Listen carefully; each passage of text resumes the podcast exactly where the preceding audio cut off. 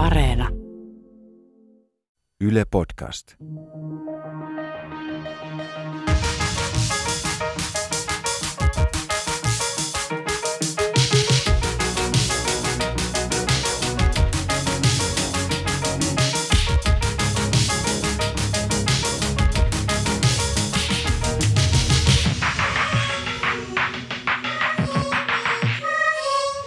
Tervetuloa Mitä vielä podcastin pariin. Mun nimi on Ronja Salmi ja kanssani studiossa Emilia Emmy Valentin. Moi. Tänään puhutaan ehkäisystä. Kenelle kuuluu vastuu ehkäisystä? Tämä podcast jatkaa siitä, mihin televisiosarja Mitä mietit jäi ja siinä tosiaan pohdittiin yhdistelmäehkäisyn käytön riskejä tällä viikolla. Ja nyt me halutaan pohtia, että miten se ehkäisy menee miesten ja naisten välillä, jos nyt puhutaan tällaisesta heteroseksistä. Meillä on tulossa myös kaksi vierasta tänään, Naisten unionin puheenjohtaja Sallamaari Muhonen sekä Miehet ryn puheenjohtaja Janne Salakka. Emmy, miten sä vastaisit tähän meidän otsikkoon, että kenelle kuuluu vastuu ehkäisystä? No riippuu varmaan tosi paljon siitä, että, että minkälainen ähm, tilanne on kyseessä kulloinkin. Ehkä lähestyisin ensin sitä sitä kautta, että ollaanko parisuhteessa vai, vai oletko sä yksin tallaaja. Toki siinä tapauksessa, jos mä en ole parisuhteessa, niin mä koen, että mä olen silloin itse omasta ehkäisystäni vastuussa. Mutta kysymys kuuluukin mun mielestä tässä kohtaa, että mitä parisuhteessa kuuluu tehdä. Hmm, aivan. Joillekin ihmisillehän ehkäisy on aika helppo asia. Ää, saattaa olla, että se ensimmäinen yhdistelmäehkäisypilleri, mikä terkkarilla tai lääkärissä annetaan, niin sopiikin ihan täydellisesti ja sillä mennään sitten hamaan tappiin asti. Mä itse kuulun siihen ihmisryhmään, joka on kokeillut jos kaikenlaista voisi sanoa ja mä oon pohtinut ehkäisyä ja siihen liittyvää vastuuta – myös aika tavalla, johtuen siitä, että sopivan ehkäisyn löytäminen on ollut tosi vaikeaa ja hetkittäin on miettinyt, että miksi aina minä, miksi mun pitää tätä asiaa rassata ja erilaisia asioita kokeilla ja rasittaa kroppaani pillereillä ja erilaisilla värkeillä, että miksei sit voisi se toinen partneri, tässä tapauksessa nyt ehkä mies, kantaa sitä vastuuta tästä ehkäisyasiasta. Sitten tähän liittyy mun mielestä oleellisesti myös se, että yleensä kun ehkäisy aloitetaan, niin ollaan suhteellisen nuoria. Jos mä mietin mun ensimmäisiä kokemuksia ehkäisyneuvolasta, kun tulin äh, ehkäisykysymysten äärelle, niin mä koen, että toki tässä on ehkä aikaa virrannut jonkun verran välissä, mutta, mutta että mä koen, että, että mä en ehkä saanut silloin riittävää tukea myöskään niissä omissa valinnoissani. Mm, aivan. Mun ehkä ensimmäiset kokemukset on ollut se, että sanottiin, että tämä olisi nyt tämä yhdistelmäehkäisypilleri, mitä sä lähtisit syömään. Ja mä en kyllä muista, että mulla olisi myöskään esitelty sellaista vaihtoehtoa, että jos tulee jotain häikkää, niin merkkiä voisi vaihtaa tai pilleriä voisi vaihtaa. Vaan se enemmänkin niin kuin sanottiin, että tämä on paras ja tällä mennään. Ja kesti aika kauan aikaa sitten ymmärtää se, että ahaa, tässä onkin olemassa kaikenlaisia vaihtoehtoja. Ja tuntuu ainakin itselle siltä, että se asia jotenkin sysättiin mun harteille, että nyt sitten tuolla meet ja tulet selviämään ja ehkäisemään. Ja olihan se tietenkin munkin harteilla sitten siinä vaiheessa, kun sitä lähdettiin vaihtamaan ja, ja piti ihan vaatimalla vaatia sitä, että sai vaihtaa merkkiä tai sai vaihtaa yhdistelmäehkäisyt – minipillereihin. Et minipillereissä on se, että pitää muistaa tiettyyn kellonaikaan ottaa se pilleri, niin mä muistan, että mä oon joutunut lääkärille perustelemaan, että mä olen tarpeeksi vastuullinen, että mä pystyn syömään niitä pillereitä. Sitten tähän ehkäisyneuvolaa, ehkäisyn aloittamiskeskusteluun liittyy mun näkökulmasta katsottuna myös sellainen, että olisi kiinnostavaa mennä nyt ensimmäistä kertaa asiakkaana ehkäisyneuvolaan, koska mun kokemukset ovat varmasti hyvin erilaisia, mitä toivottavasti tämän päivän nuorilla on tämmöisenä seksipositiivisuuden aikakautena. Mun mielestä ylipäätään seksin harrastamiseen ehkäisyyn liittyy aikoinaan hyvin vahva tämmöinen niin kuin häpeäkulttuuri, joka on mun mielestä myöskin hirvittävä oleellista, kun puhutaan ehkäisystä ja seksin harrastamisesta. Mä oon nyt 26-vuotias ja mä oon alkanut ehkäistä varmaan siinä 18-vuotiaana, niin silloin mä myöskin muistan, että ainoat vaihtoehdot mitä oli, niin oli näitä pillereitä ja esimerkiksi kierukan saaminen oli mahdotonta. Ja mullekin on koulussa opetettu, että kuparikierukan saa vasta kun on synnyttänyt. Että se on synnyttäneiden naisten asia. Mulla tällä hetkellä on kuparikierukka ja en ole synnyttänyt, koska tämä mm, suositus on vaihtunut muutama vuosi sitten. Ja mullekin sellainen kuparikierukka on pystytty sitten laittamaan. Ja tämä onkin mun mielestä kiinnostavaa, että ehkäisy itse asiassa muuttuu jatkuvasti. Se on liikkeessä ja totta kai tällä hetkellä tilanne on huomattavasti parempi kuin parikymmentä vuotta sitten. Jos katsotaan historiaa, niin esimerkiksi ennen e-pilleriä eli ennen 60-lukua, niin se on ollut aika pitkälti sit keskeytettyä yhdyntää, millä on ehkäisty sitä raskaaksi tulemista. Ja kondomienkin käyttö on sellainen asia, joka on ehkä yleistynyt oikeasti vasta tässä viimeisen 40 vuoden aikana – liittyen sitten seksitauteihin ja erityisesti AIDSiin ja HIVhen, jonka myötä sitten tauteihinkin alettiin suhtautua huomattavasti vakavammin. Et sitä aikaisemmin on, on menty aika vapaalla tyylillä ja vahinkoja on sattunut tosi paljon. Mutta mistä johtuu, että vuosikausia kaikkien huulilla on ollut sama kysymys, koska tulee miesten e-pilleri? Sitä miesten e-pilleriä on kyllä odoteltu ja siihen liittyy aika paljon kiinnostavia näkökulmia ja myös politiikkaa. Tervetuloa studioon Naisten unionin puheenjohtaja Sallamaari Muhonen. Kiitos. Sekä Miehet ryn puheenjohtaja Janne Salakka. Kiitos, kiitos. Molempien järjestöt ajaa tasa-arvoa, intersektionaalisia asioita, feminismiä, mutta otetaan nyt vielä kerran selväksi, että mitä te oikein teette. Janne, sä voit aloittaa. Mitä Miehet ry tekee? No Miehet ry on vasta viime marraskuussa perustettu ää, intersektionaista feminismia ajava miesjärjestö. Ja käytännön tasolla te siis ajatte näitä asioita eteenpäin erilaisilla kentillä? Me ajetaan tasa-arvoa ja yhdenvertaisuutta joo ja, ja koitetaan myöskin monipuolistaa siinä samalla vallitsevaa mieskuvaa vähän laajemmaksi. Aivan, ihanaa, että olet täällä.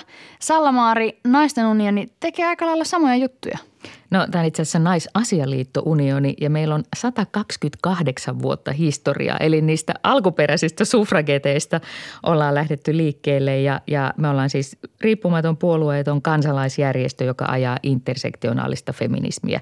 Käytännössähän se on niin kuin lausuntojen antamista eduskunnalle ja toisaalta sitten taas ihan F-klubeja eri puolilla Suomea, jossa sitten taas nuoremman polven ihmiset – eikä ikään kuin ne, ne, ne tota alkuperäiset perustajat tai heidän henkeensä tekee sen näköistä feminismiä kuin mitä tässä päivässä tuntuu, että on tarpeen. Salmaari, miten sä avaisit tämän termin intersektionaalinen feminismi, jos joku ei sitä tunne?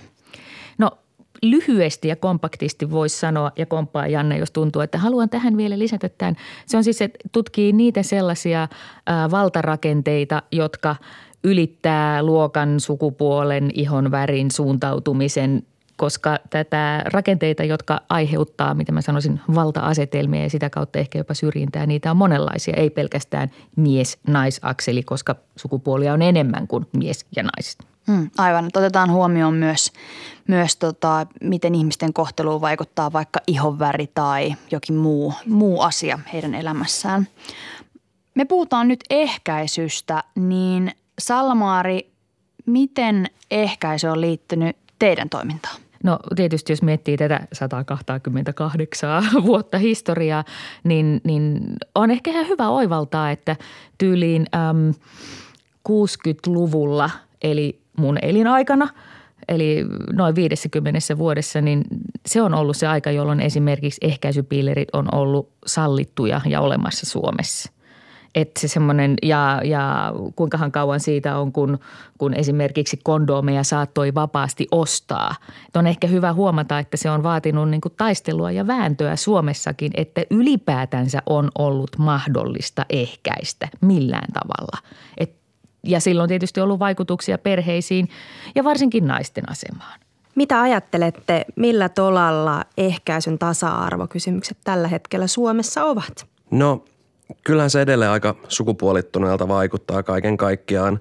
Et toki tietysti hyviäkin asioita tapahtuu. Yhä useampi kunta ja kaupunki on lähtenyt mukaan siihen, että tarjotaan ilmasta ehkäisyä alle 25-vuotiaille ja se on tosi, tosi hyvä juttu ja oikea suunta, mutta joka tapauksessa ainakin näin hieman mututuntumalla tuntuu siltä, että, edelleen naiset vastaa suurimmaksi osaksi ehkäisystä. Onko se sun mielestä asia, johon pitäisi puuttua?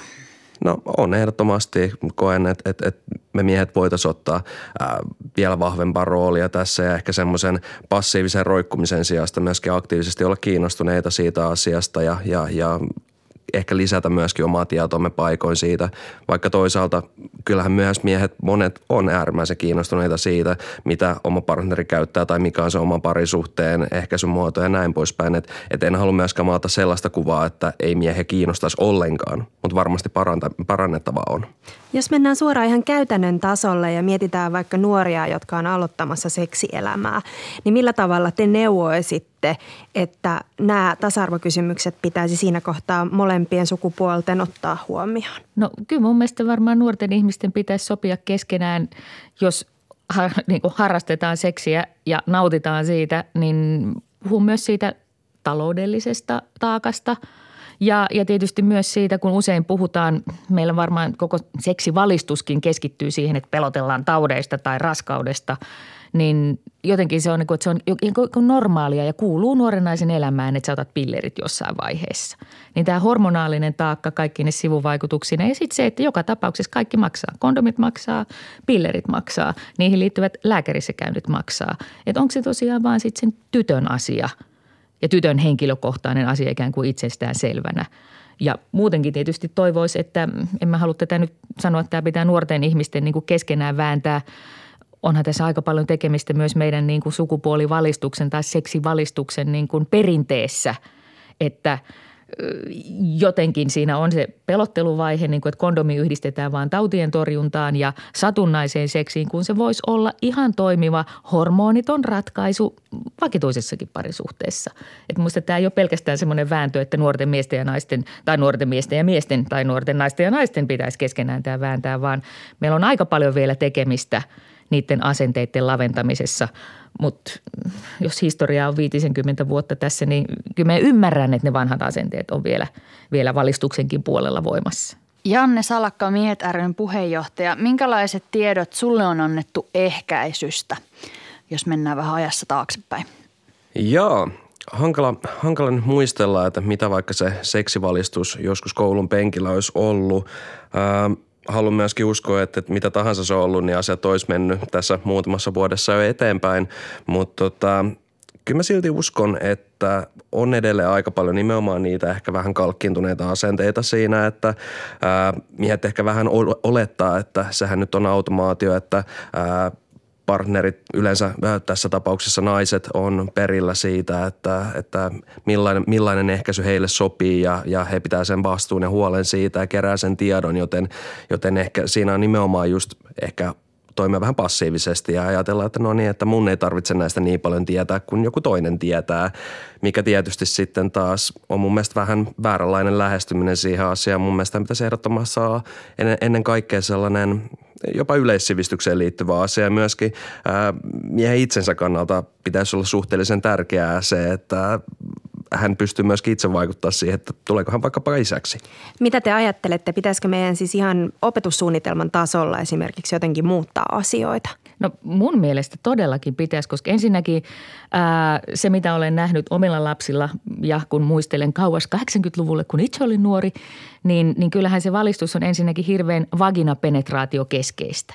Ja ihan siis normi heteroseksiäkin harrastetaan muutenkin kuin vaginapenetraatiossa ja näin ollen myös tauteja leviää muutenkin kuin vaginapenetraatiossa. Eli se niin kuin seksuaalisuuden monimuotoisuus ja sitä kautta sitten myös ehkäisemisen tarpeen monimuotoisuus olisi yksi perusasia, mikä pitäisi tuoda valistukseen, ettei niin kuin sektoroida kapeita siivoa ja sitten oletetaan, että jep, hommat hoidettu.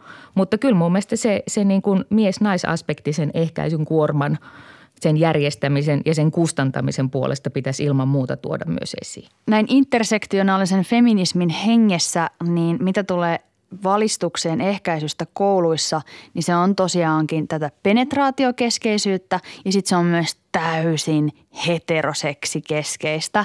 Uh, mä muistan ensi kerran, kun olen harrastanut seksiä, toisen naisen kanssa, niin ymmärsin siinä hetkessä makuuhuoneessa, että mulla ei ole mitään hajua, että pitäisikö tässä jotenkin suojautua joltain taudilta. Että okei, mä en voi tulla raskaaksi, mutta joku tautihan tässä voi vaihtua, koska niin kuin sanottu, niin taudit, taudit liikkuu muutenkin kuin sen penetraation kautta. Ja mulla ei ollut mitään kärryä siitä, että mitä olisi pitänyt tehdä. Ja sitten mitään suojautumista ei käytetty. Ja en muista koskaan nähneeni missään koulumateriaalissa minkäännäköistä viitettä siitä, että miten voisi esimerkiksi kaksi naista suojautua taudeilta tai kaksi miestä suojautua taudeilta. Mitä ajatuksia tämä herättää? No itselle tulee tietysti sellainen hauska retroasia ensimmäisestä kerrasta, että itse olin kyllä niin intopinkeenä, että murehdin näitä vasta jälkeenpäin. niin, juuri näin. Tälläkin tavalla ää, voi elämässä käydä. Mm, kuinka heterokeskeistä te näette, että tämä seksivalistus on? Kyllä se tuntuu edelleen heteronormatiiviselta ja, ja, ja myöskin sukupuolibinääriseltä siitä, että lähdetään nimenomaan mies-nainen asetelmasta ja, ja nimenomaan heteropenetraatiosta ja näin, tämän tyyppisistä lähtökohdista, joten kyllä nimenomaan kuten mainittua, niin myöskin erittäin tervetuloa tai toivotaan erittäin tervetulleeksi sen, että, että puhuttaisiin myös vähän laajemmin koulussa näistä asioista ja huomioitaisiin tosiaan seksuaalisuuden ja sukupuolten moninaisuus. Ja kyllä mä toivoisin, että siihen saataisiin vihdoinkin myös sit se aspekti, että niin kun, et, et seksuaalisuus on niin kuin normaali, jopa iloinen asia ihmisen elämässä. Että se semmoinen niin raskaudella ja taudeilla pelottelu, vaikka, vaikka tietysti niin kuin eihän se välttämättä hirveän helppoa ole löytää sitä soundia, jossa on niin kuin kauhean kivaa ja normaalia ja painetaan täysillä ja ollaan intopinkeenä, mutta että olisi sitten myös tietty ehkäisy mukana, niin eihän se välttämättä helppoa ole, mutta en mä kyllä hirveästi havainnut vielä niin kuin yritystäkään siihen. Joo, kiinnostavaa. Tota, yksi asia, mitä mä oon myös miettinyt, on niin sanottu jälkiehkäisy tämä useimmiten koskettaa äh, tilannetta, jossa on kyseessä nainen ja mies. Äh, kenelle siinä kohtaa kuuluu vastuu? Ehdottomasti se vastuu kuuluu silloin ihan, ihan äh, kummallakin osapuolelle tässä tilanteessa, että hankala ainakin henkilökohtaisesti nähdä sellaista tilannetta, että, että jotenkin livahtaisi pois siitä tai, tai jättäisi partnerin siihen tilanteeseen yksin. Ja, ja toivon myöskin, että näin ei kävisi kovin yleisesti ottaen, että, että ehdottomasti koen, että se kuuluu kaikille osapuolille se vastuun kantaminen tietysti. Omassa elämässä ollaan kyllä pantu kustannukset puokkiin, mutta että totta kai sen niin kuin vaivan ja sen, sen niin kuin hormonaalisen taakan on kantanut nainen – että et kyllä tämä, tässä on ne kaksi elementtiä, se taloudellinen kuormitus ja sitten tietysti se hormonikuormitus, että kun vielä ei ole saatu kehitettyä tai ei ole ollut riittävän kiinnostavaa kehittää miesten ehkäisyä, niin sen tavallisesti hormonikuorman kantaa nainen miesten ehkäisy. Tällä hetkellä vaihtoehtoina miehelle ehkäistä, jos puhutaan raskauden ehkäisemisestä, ovat kondomi ja sitten sterilisaatio, joka on aika, aika iso päätös tehdä. Ja miesten ehkäisy pilleristä – No siitä on puhuttu vuosia ja tuntuu siltä, että se on aina tulossa seuraavan viiden vuoden päästä, ää, mutta se ei silti koskaan ää, tule. Ja Helsingin yliopiston professori Oskari Heikinheimo sanoi yliopistolehdessä 2017, että ratkaisut miesten hormonaaliseen ehkäisyyn ovat olleet olemassa pitkään, mutta ongelma on siinä, että lääkeyhtiöt eivät ole olleet kiinnostuneita tämän ehkäisymenetelmän kehittämisestä ja sitten myöskin ää, lääkeyhtiöt Asiantuntijoita arveluttaa hormonaalisesta ehkäisystä aiheutuvat sivuvaikutukset, kuten niin tämä on tosi jännä, mielialavaihtelut että... ja akne ja nehän ovat aika tuttuja naisille, jotka syövät pillereitä. Sä olet siellä jo, jo tota, Salla-Maari kommentoimassa, anna tulla. Ei kun todellakin se tuntuu niin hassulta, että, että, että, että se kehittämisinto on loppunut niihin sivuvaikutuksiin, jotka kuitenkin ainakin niin kuin meistä naisista, jotka olemme joskus elämänvaiheessa käyttäneet hormonaalista ehkäisystä, niin on, on, on niin kuin aivan liiankin tuttuja. Et, et, tosi jännää, että se ei sitten ole niin kuin myyntivaltti miesten ehkäisylle tai että siitä tulee se barrieri, että eipä sitten kiinnostele ollenkaan laittaa markkinoille tätä – mitä ajatuksia Janne sussa herää liittyen miesten e-pilleriin? Mä suhtaudun lähtökohtaisesti erittäin positiivisesti miesten e-pilleriä. Kyllä mä toivoisin, että tulevaisuudessa myös miehille se keinovalikoima ja ehkäisyvalikoima olisi vähän kattavampi.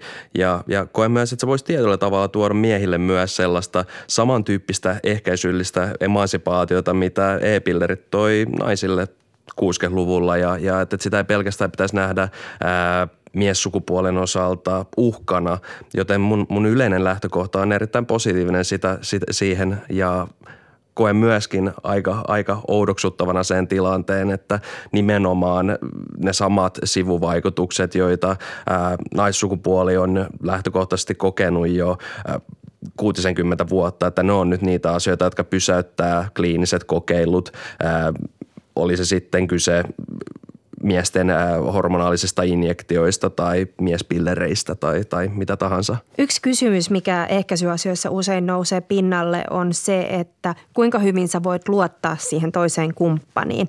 Sanotaan, että vaikka heterosuhteessa nainen on ottanut pillereillä kopin ehkäisemisestä, niin voiko, voiko tämä partneri silloin luottaa siihen, että homma on hoidossa? Mitä mieltä te olette? Voiko kumppani luottaa? Miten tätä kysymystä voisi lähestyä? Ollaan aika syvällä ihmissuhteissa just siinä, että voiko kumppani luottaa. Ehkä siinä pitäisi ajatella, että voiko ehkäisymenetelmään luottaa. Et kun mä oon itse ottanut kolmannen lapsen jälkeen klipsit, niin eihän se nyt hirveän hauskaa ollut siinä kohtaa, kun jossain normikäynnillä naisten klinikalla sitten Sirkeä Kätilö sanoi, että niin, tiedäthän, että se ei ole sata prosenttia. Että jumalauta, haastan teidät oikeuteen. Että et, et, luotatko sä kumppaniin vai luotatko sä siihen menetelmään. Periaatteessa jos meillä seksuaalivalistuksessa opetettaisiin ihmisiä käyttämään kondomia hyvin ja se olisi enemmän rutiini miehille ja naisille, niin mä voisin kuvitella, että se olisi ihan luotettava menetelmä, kun se nyt lähinnä sen räpeltämisen takia näyttäytyy tilastoissa vähemmän luotettavalta. Ja eihän pilleritkään ole sataprosenttinen. Mun mielestä se semmoinen niin kuin onko kysymys luottamuksesta menetelmään vai puolisoon tai kumppaniin, niin, niin vähän vaikea vetää siihen viivaa. Ja, ja ehkä lopulta vaan niin kuin yhteisestä vastuunkantamisesta. Viime aikoina on puhuttu myös Vasalgel-nimisestä ruiskeesta, joka estää siittiöiden pääsyn siemenjohtimeen ja tavallaan steriloi miehen väliaikaisesti. Ja vaikutus, vaikutus tällä ruiskeella on noin 12 kuukautta ja kokeissa ei ole havaittu sivuvaikutuksia – mutta hedelmällisyyden palautumisesta ruiskeen käytön lopettamisen jälkeen ei olla vielä varmoja, eli tätä asiaa pitäisi niinku tutkia lisää, mutta rahaa ei ole, kun isot lääkeyhtiöt eivät halua rahoittaa tutkimusta, sillä tuote ei ole lääke ja lääkkeiden markkinat ovat ruisketta paljon tuottoisammat. Eli lääkeyhtiöitä tuntuisi ajavan myöskin tämä tilanne siitä, että e-pillerit on itse asiassa aika hyvä bisnes ja se, että tuodaan jotain tällaista ruisketta, jonka – kertavaikutukset on tosi paljon pidemmät kuin se, että ihminen joka päivä syö e-pillereitä, niin se ei ne, heille näytä kauhean hyvältä bisnesmallilta. Mutta mitä sitten järjestöpuolella tai valtion puolelta voitaisiin tehdä, että päästäisiin kehittämään tutkimusta koskien miesten ehkäisyä? Mitä sä ajattelet, Janne? No heti ensimmäiseksi tulee mieleen erilaiset kampanjat, että se keskustelun aloittaminen ja, ja, ja sen näkyväksi tekeminen, se, että ylipäätään lisättäisiin myös vaikka miesten tietoutta näistä asioista ja ehkä myöskin rikottaisiin niitä tabuja, mitä siihen liittyy. Mun yksi huoli on se, että vaikka itse asiassa tilastollisesti niin miehet kuin naiset suhtautuu positiivisesti miesten ehkäisypillereihin, niin vaikka naiset toki hieman, hieman positiivisemmin, niin siitä huolimatta siinä saattaa olla sellaista tiettyä ää, miesten keskeistä stigmaa, että mies, joka alkaa käyttää ää, miesten e-pilleriä, niin hän ei olekaan enää yhtä maskuliininen tai jotain tämän tyyppistä. Mulla ei ole tästä mitään tilastollista näyttöä, mutta yleisesti ottaen tuntuu, että siinä voi olla tämän tyyppistä pelkoa ja esimerkiksi miehet ry voi hyvin tuoda sitä esille, että tämä ei todellakaan ole ää, näin, vaan juurikin toistepäin. Eli miehet saa siitä sitä omaa valtaa ja niin kuin puhuttiin siitä, että ää, ehkäisykeinot ö, ei ole sataprosenttisen varmoja, niin jos, jos ö, kaikki ö, partnerit siinä seksisuhteessa tai parisuhteessa käyttää erilaista ehkäisyä, niin silloin se on tietysti todennäköisempää, että ei satu niitä vahinkoja. Aivan. Niin, tämä onkin mun mielestä tosi kiinnostava näkökulma, että ää, mä oon tässä luetellut lääketieteen näkökulmasta sitä, että missä mennään miesten ehkäisyn kanssa ja että lääkeyhtiöt eivät ole kiinnostuneita tutkimaan tätä asiaa ainakaan siinä mittakaavassa, että asia valtavasti etenisi. Mutta niin kuin Janne mainitsit, niin täällä on myös asenteita taustalla, että varmasti moni ihminen voi just ajatella, ajatella, että, että aika ahdistava ajatus, että mies lähtisi nyt sitten e-pillereitä syömään, että tekeekö se nyt just niin kuin mainitsit vähemmän miehen tai, tai jotain muuta. Äh, Sallamaari, näet sä tällaisia mahdollisia mm, asenteita, jotka vois vastustaa sitä, että miehet alkaisivat ottaa enemmän vastuuta siitä ehkäisystä? No kyllä tästä pitäisi niin puhua porukalla ja varmaan miesten keskenään – ikään kuin emansipoitua siihen, siihen ehkäisyyn, mutta kyllähän sitä, jos, jos kavereiden kanssa vuosikymmenten varrella on jutellut tästä näin, että hei, no voisithan se niin kuin steriloida, teillähän on jo lapset niin kuin näin, niin se semmoinen, että ette kyllä koske minun kivespusseihin. Se on heti semmoinen, semmoinen mieletön, mieletön tota angstreaktio, että huomaa, että kyllähän siinä on mm. niin kuin paljon sellaista en mä osaa sanoa niin kuin, niin kuin naisena ulkopuolelta, että liittyykö se maskuliinisuuteen vai ylipäänsä vaan niin kuin don't touch my private parts.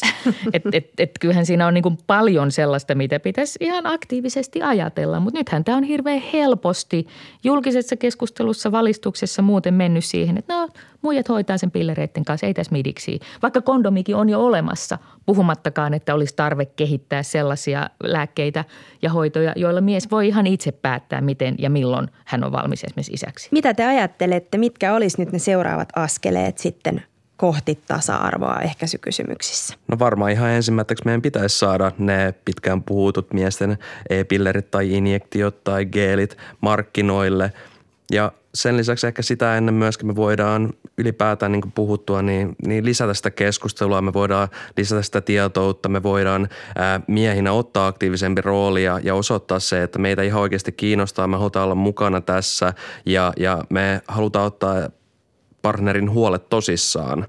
Ja samanaikaisesti toisaalta, ää, kun tulevaisuudessa. Meillä toivon mukaan on niitä miesten ehkäisykeinoja laajemmin, niin otetaan myöskin miesten huolet tosissaan, koska ne myöskin toimii hieman eri tavalla, ää, hieman eri hormonit ja vaikuttavat ainesosat, niin vaikka mä ymmärrän todella hyvin sen, että se tuntuu turhauttavalta, meillä on nimenomaan ollut 60 vuotta sitä tiettyä sortavaa rakennetta, että naiset on yksin vastanneet kaikista tästä huolesta ja taakasta, niin silti se, että mä uskon, että miehet saadaan paremmin mukaan tähän prosessiin, jos myöskin ymmärretään sitä huolta ja ahdistusta ja ennen kaikkea annetaan sitä tukea, että, että okei nyt naissukupuolella on tällä hetkellä enemmän tietoa näistä asioista, niin kertoo, että okei, että tällaisia asioita voi olla oletettavissa, mutta niistä pääsee yli ja että olisi myöskin mahdollisimman kattava se miesten ehkäisyvalikoima niin, että miehet voi myös itse yksilöinä katsoa, että mikä, mikä sopii mulle ihmisenä, koska näinhän se on, että, että kuitenkin ehkäisykeinot toi,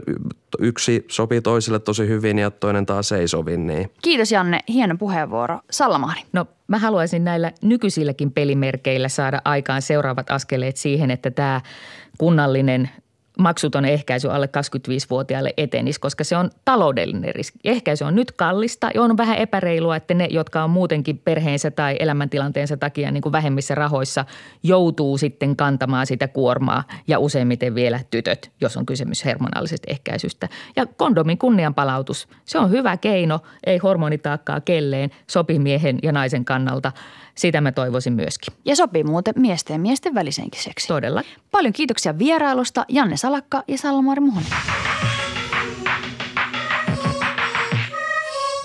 Toisaalta se, että ehkäisy on naisten harteilla, niin ehkä siitä voi myös tulla sellainen varma fiilis siitä, että no nyt se asia on kuitenkin hoidettu, minä olen pillerini syönyt tai minulla kierukka on ja sitä kautta voi huokasta helpotuksesta.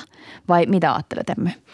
Niin, mä niin kuin jäin miettimään tätä vastuukysymystä, että mitä jos tämän saman asetelman ikään kuin kääntäisi johonkin ihan muuhun asiaan. Että tässä kulkee mun mielestä rinnalla nyt koko ajan keskustelu siitä ensinnäkin, että oletko se sinkku vai oletko sä parisuhteessa ja minkälaisessa parisuhteessa sä oot. Lähtökohtaisesti, jos mä vaikka ajattelen omaa parisuhdettani, niin kyllä mä niin kuin ainakin tahtoisin luottaa siihen kumppaniin. Ähm, sinkkuna en todennäköisesti jättäisi sitä ehkä vaan niin kuin arvailuiden varaan. Mm, mutta miten, miten ylipäätään luotetaanko me toisiin ihmisiin? Voiko tuntemattomaan ihmiseen luottaa? Niin, mennään aika perimmäisten kysymysten äärelle. Mä pohdin sitä, että mm, tasa-arvoinen ehkäisy ja se, että molempien pitäisi kantaa vastuuta siitä – niin ne hetket, joissa sitten ehkäisyä valitaan tai ollaan sen ehkäisyn äärellä, niin nehän on sellaisia potilas-lääkäritilanteita. Sä meet vastaanotolle, siellä on joku lekuri ja sitten pohditaan, että no minkälainen ehkäisy voisi olla. Ja sitten se kysyy sulta, että minkälaisessa mm, ihmissuhdetilanteessa olet. Ainakin muut on aina kysytty, että oletko parisuhteessa. Ja sitten sen perusteella pohditaan, että no minkälaista ehkäisyä voitaisiin sulle tarjota. Niin mitä jos sinne menisi sinne vastaanotolle yhdessä? Jos ajatellaan, että on parisuhteessa ja ehkäisystä pitäisi päättää, niin mitä jos molemmat menis sinne? Eikä vaan se toinen osapuoli. Mun mielestä olisi ihan siis niin kuin paras mahdollinen tilanne, että näin olisi siinä, missä mä ajattelen parisuhteessa tasa-arvokysymyksiä, vaikka juurikin rahan käyttöön. Mennä viikolla me perustettiin mun kumppanin kanssa yhteinen taloustili, niin minkä takia me ei voitaisiin yhdessä ratkaista myös muita kysymyksiä, jotka koskettaa meitä molempia. Niin ja sitten siinä vaiheessa, jos pariskunta haluaa lisääntyä, niin sittenhän siellä lekurin vastaanotolla ollaan kimpassa käydään jossain rakenneultrassa niin kahdestaan ja ihmetellään sitä uutta elämää, niin minkä takia sitten ei tässä ehkäisyasiassakin voisi olla partneri mukana? Ja ehkä tyypillisempäähän on, tai tähän ehkä useasti toteutuu siinä tilanteessa, kun on kyse jälkiehkäisystä. Mä oon kuullut lukuisia tarinoita, jossa sinne mennään yhdessä kundikaverin kanssa tai apteekkiin mennään hakemaan pillerit kimpassa. Mutta tota, tämä ei varmaan kenenkään mielestä ole se suotuisin tilanne ehkäistä. Mutta on se aika kiinnostava ajatus, että olisit jossain, tiedätkö, kierrukan asen, asennuslaverilla ja siinä olisi sitten kumppani pitämässä kädestä. Mä oon sitä mieltä, että mun mielestä olisi todella hyvä ehdotus. Olla kumppanin kanssa siellä ää, lekurin vastaanotolla ja olla tukemassa toista, kun jotain kierrukkaa asennetaan. Niin tai ainakin tässä seksipositiivisessa ajassa ylipäätään se, että me lähestyttäisiin näitä asioita positiivisesti, ää, reilusti, asiallisesti, rehellisesti. Tämä voisi olla yksi mahdollisuus. Ensi kerralla podcastissa puhutaan vähän toisenlaisesta aiheesta. Puhutaan siitä, että minkälaista on lähteä uskon yhteisöstä. Meillä on tulossa telkkarissa uskomista ja uskontoa käsittelevä jakso. Siinä kysymys kuuluu, että voisinko minä tulla uskoon. Niin sitten täällä podcastin puolella puhutaan ihmisten kanssa, jotka ovat ottaneet etäisyyttä uskonnolliseen yhteisöön. Tosi koskettava jakso tiedossa. Mutta hei, Areenassa on myös paljon muuta hyvää kuunneltavaa. Häpeästä ja omista mokailuista voi päästä yli ulkoistamalla sekoilun niin kuin Anna ja Tiia. Kaverin puolesta kyselen podcast on ihan naurettavan hyvä ja siinä kertaan kavereille tapahtuneita hillittömiä mokia. Ja me kuullaan ensi kerralla. Heipparalla!